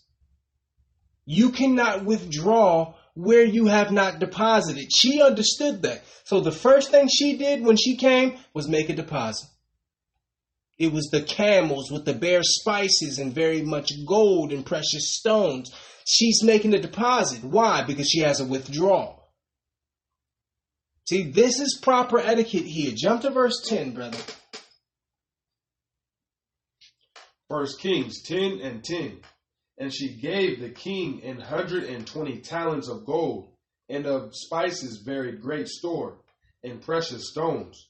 There came no more such abundance of spices as these which the queen of Sheba gave to King Solomon. Which who? The queen of Sheba gave to King Solomon. See this? She understood etiquette. She was the queen, and yet she's given the king gifts, right? Jump to verse 13, brother. Verse 13. Now remember, she's a queen, right? So essentially, she's a king in this sense. And King Solomon gave unto the queen of Sheba all her desires whatsoever she asked. Brothers and sisters, what you'll learn is giving to a king does what? It places a demand on his wealth because a king cannot allow himself to be outgiven. So if you give the king a gift, he has to outgive you. Why? Because he's the king. So he can't allow you to outgive him. And see, that's the principle. When God said give 10%, he's going to outgive you. He never gives you back the same that you gave. If you went in with five, you don't come out with five. Because why? He's the king. His namesake is on there. See? A king always has to multiply what you give. That's proper etiquette. Read that again, brother, please. Verse 13. And King Solomon gave unto the queen of Sheba all her desires whatsoever she asked, beside that which Solomon gave her of his royal bounty. So she turned and went to her own country, she and her servants. See that, brothers and sisters? Giving to a king, it places a demand on his wealth. So whatever he receives as a gift, he must return in multiplied form. You see that? Everything she gave, he multiplied. You see that, brothers and sisters? The the King of Heaven is the same way. When we give to him, he responds in kind, but in much greater measure, brothers and sisters. That's just royal etiquette. King has to multiply whatever he receives. He has to outgive you. If you give 10, he have to give you a 100. That's just how it is. So when we give to the king, it begets giving back to us because our generosity, it attracts the king's wealth to us. It always does, brothers and sisters. If you study theocracies, giving to the giving to the king always attracts his wealth because why? He's a giver. And he's attracted to those, you know, who like to give, who share a spirit. See, so that's why the Most High said he likes a cheerful giver. See, if you're angry to give, then don't give it because he likes a cheerful giver. And guess what? Whatever you give, he'll multiply. He's going to multiply and give whatever you gave back to you. Why? For his name's sake. So his name, when people know his name, they know the best. They know only the best come with that God. He's doing it for his name's sake. It's just like Apple, brothers and sisters. If your Apple product stops working, guess what? They have a warranty where they will give you a brand new Apple product. Why? For their namesake. See? It's for their name, Apple. They want their name to be respected. That's what the Most High is doing. He wants his name to be respected. We're showing you how to get into the king's presence. You have to come offering something. You better come with a sacrifice of praise, a sacrifice of thanksgiving, something. You cannot come into his presence empty handed. Let us show you. Let's go to Psalms 76 and 11.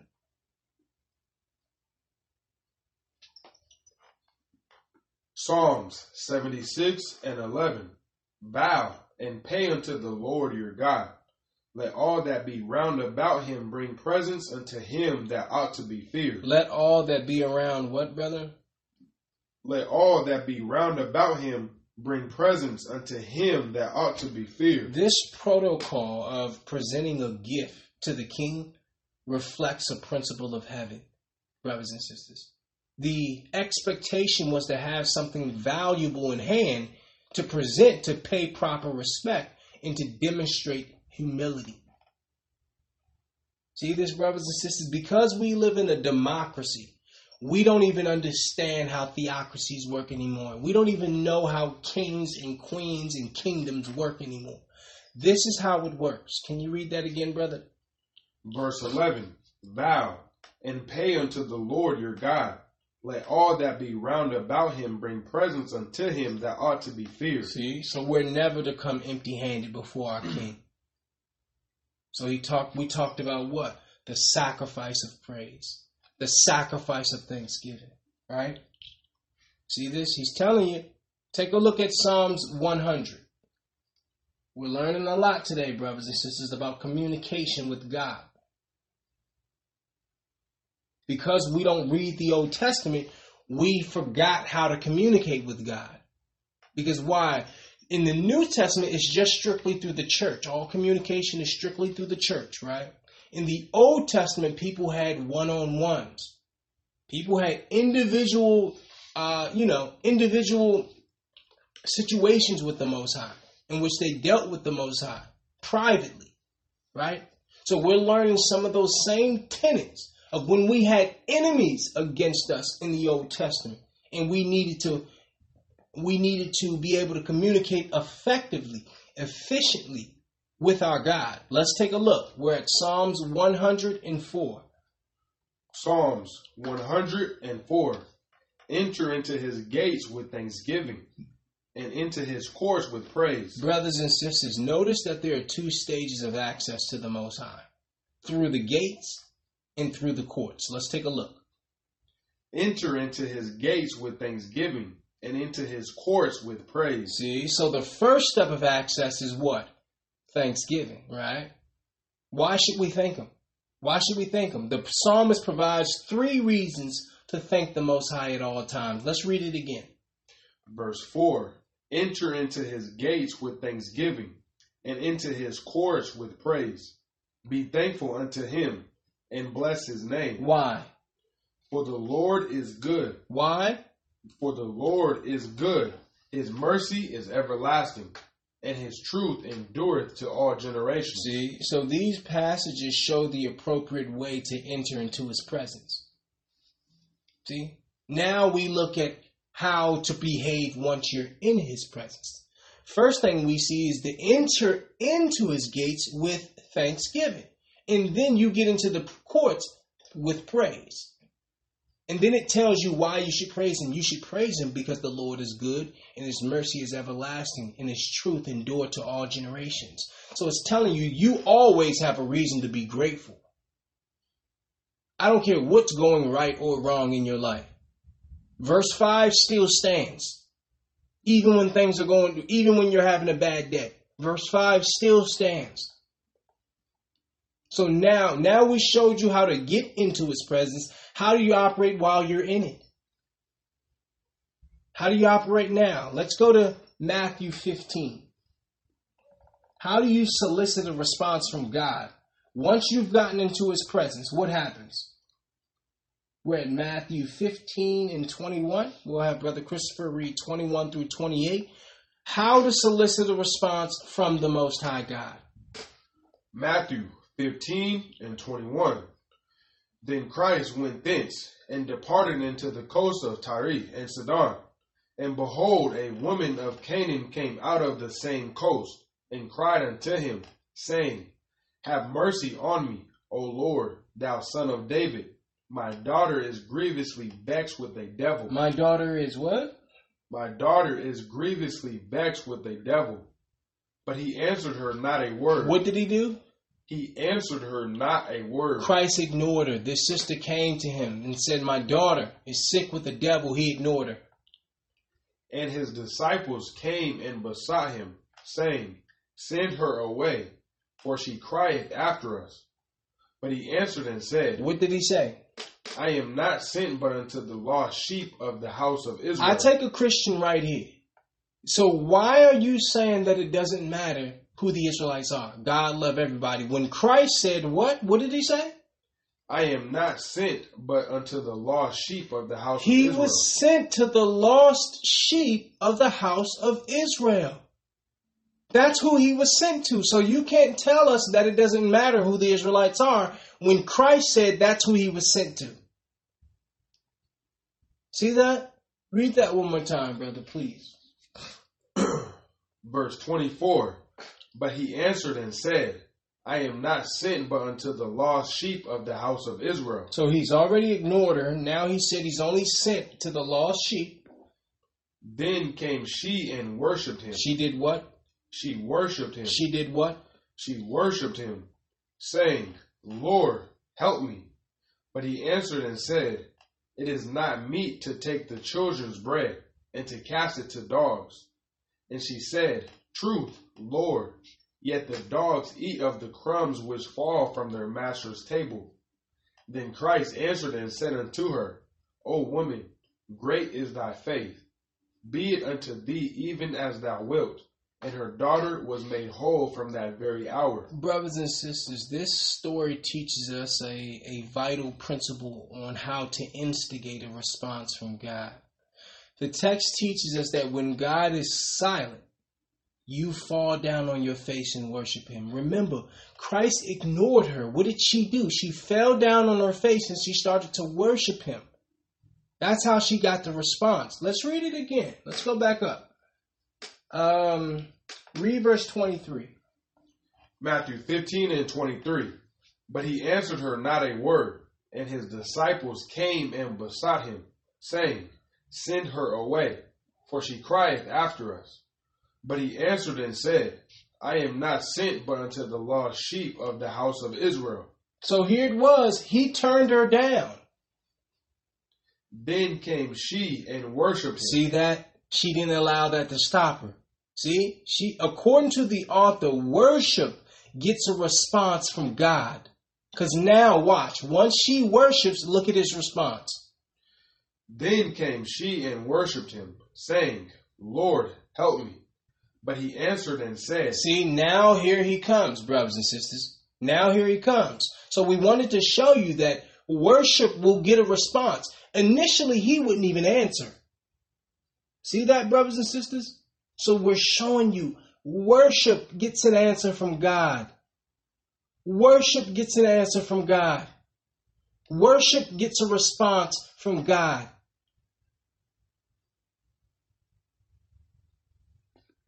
Let's look at Matthew 4 and 10, brothers and sisters. Matthew 4 and 10. Then saith Christ unto him, Get thee hence, Satan, for it is written, What is written? Thou shalt worship the Lord thy God, and him only shalt thou serve. Thou shalt do what? Thou shalt worship the Lord thy God, and him only shalt thou serve. Brothers and sisters, you shall worship, then you shall serve. You see that? He said, Thou shalt worship, right? Can you read that again? Excuse me. Verse 10. Then saith Christ unto him, Get thee hence, Satan, for it is written, Thou shalt worship the Lord thy God, Thou shalt worship the Lord, and him only shalt thou serve. and him only.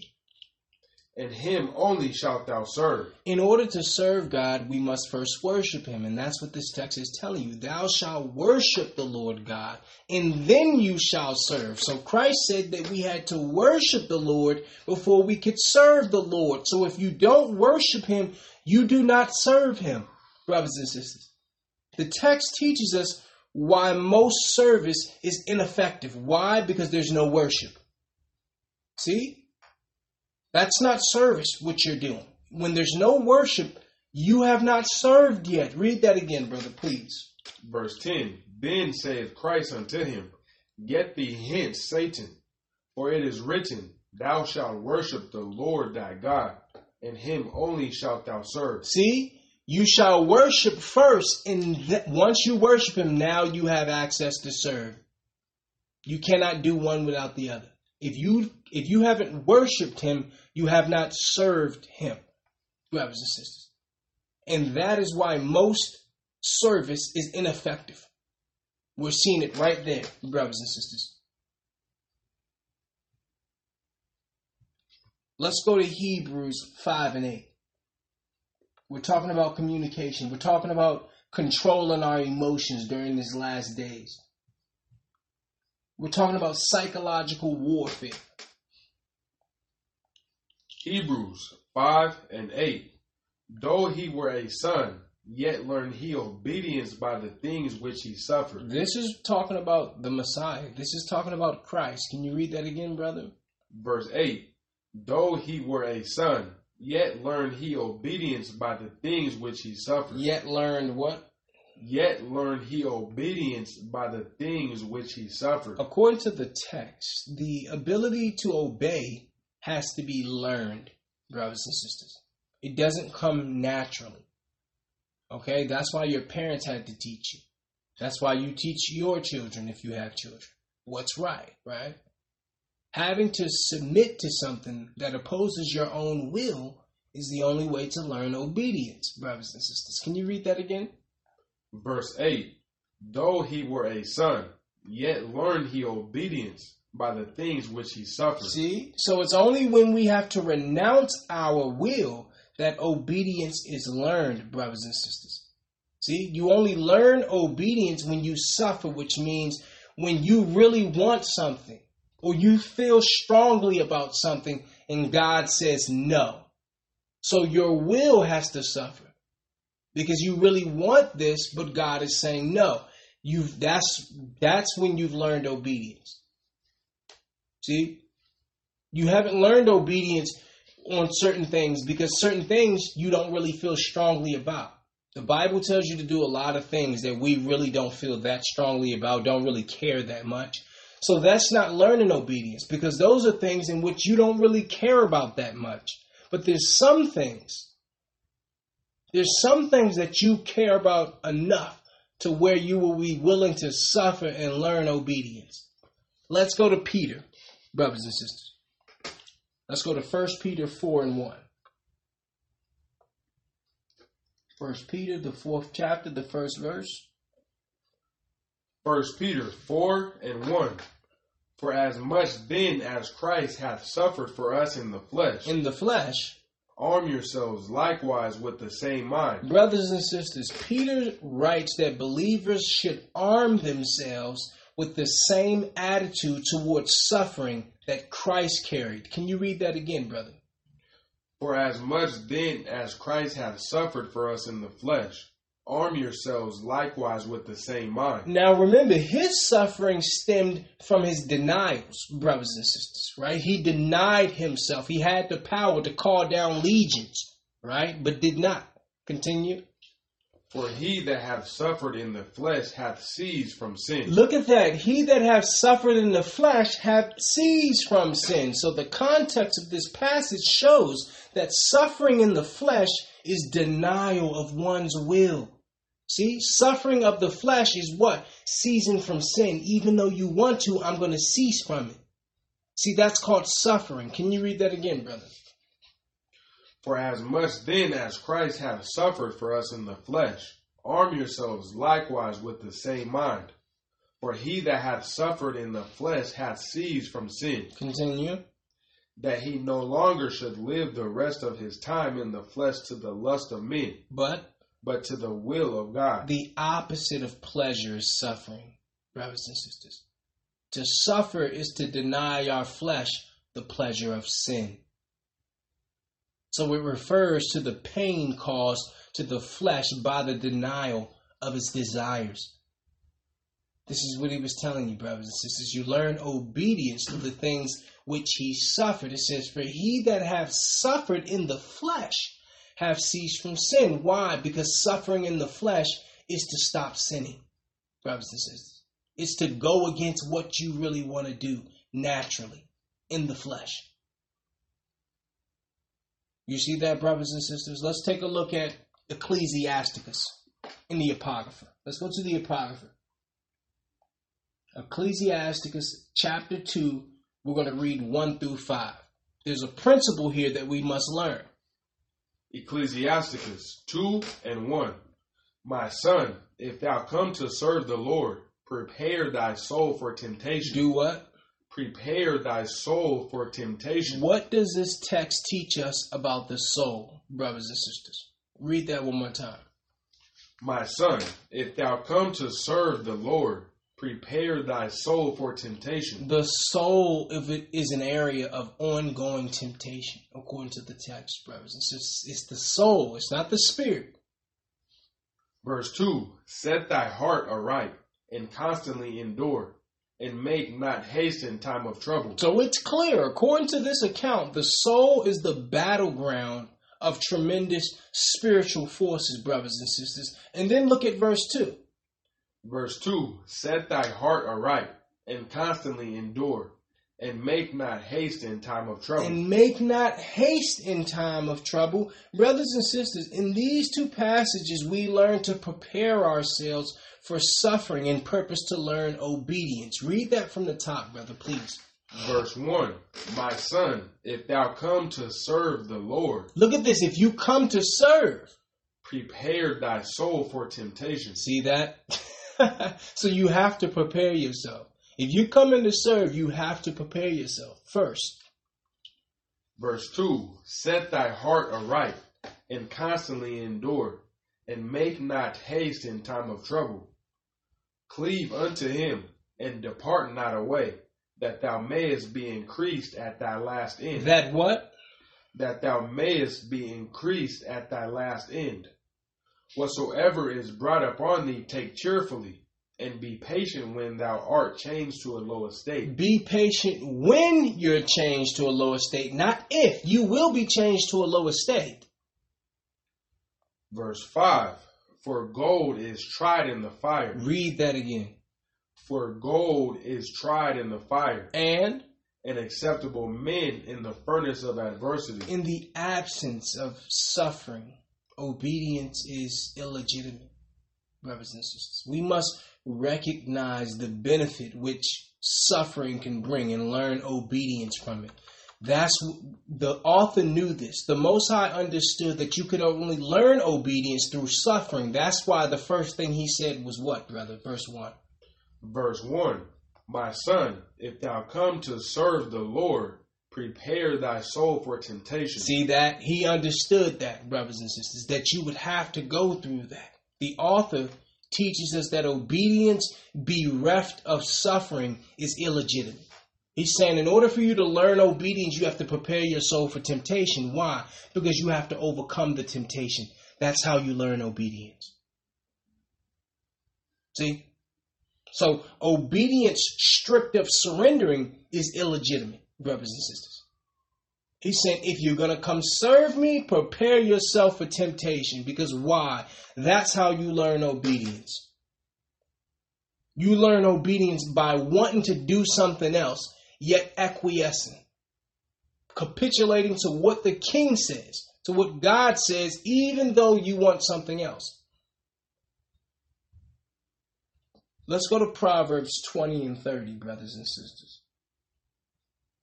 Old Testament, Proverbs, the 20th chapter, the 30th verse. Proverbs 20 and 30. The blueness of a wound cleanseth away evil, so do stripes the inward parts of the belly. Can you read that again, brother? The blueness of a wound cleanseth away evil, so do stripes the inward parts of the belly. This verse speaks to reasons for discipline. Brothers and sisters, all decisions being made by human beings are to avoid pain or to gain pleasure.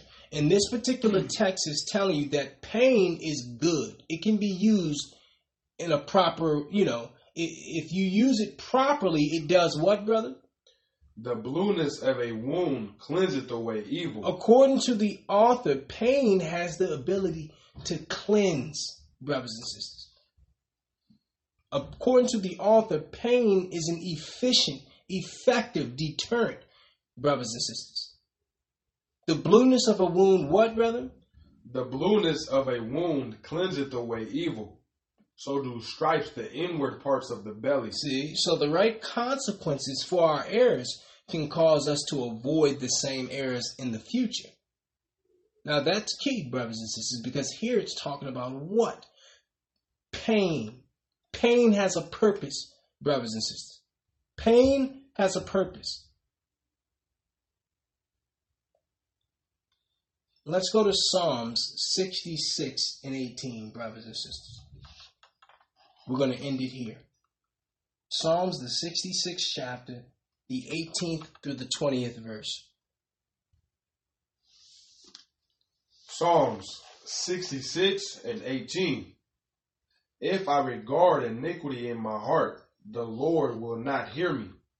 But verily God hath heard me. He hath attended to the voice of my prayer. Blessed be God, which hath not turned away my prayer, nor his mercy from me. Brothers and sisters, the problem is not getting your prayers answered, it's getting them heard. Look at this again. Can you read verse 18, brother? Because every prayer that gets heard gets answered, okay? Can you read that again? Verse 18 If I regard iniquity in my heart, the Lord will not hear me. The Lord will not answer? the Lord will not hear me. According to the psalmist, brothers and sisters, answered prayer is conditional, and Satan knows it. He knows this, brothers and sisters. Read that one more time. Verse 18 If I regard iniquity in my heart, the Lord will not hear me. But verily God hath heard me. He hath attended to the voice of my prayer. Now, this is key because when Satan finds unconfessed sin in our lives, he demands the right for our prayer request not to be granted. It says, if I regard iniquity where? In my heart. That tells you that iniquity is something that can be where? In my heart, which means invisible. See, there's sin that's invisible, that's only in the heart, brothers and sisters, that can't be seen. And the Bible is telling you if you continue to have iniquity in your heart, the Lord will not hear thee. So Satan is looking for any unconfessed sin that he can accuse us before the Most High God, brothers and sisters.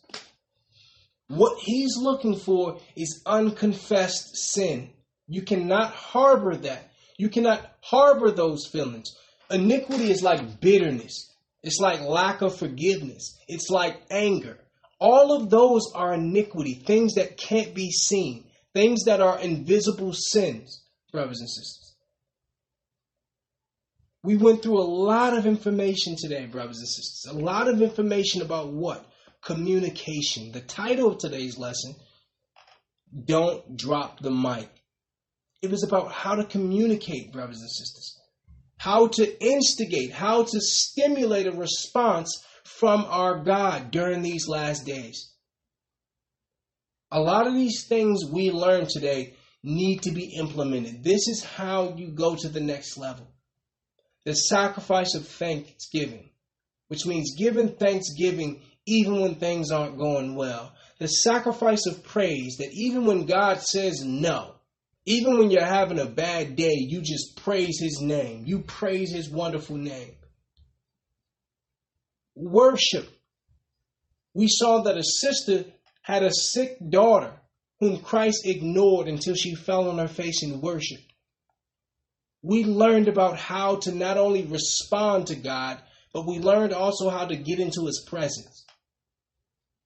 There's a lot of good information today. Some very, very important information about how to communicate with our God.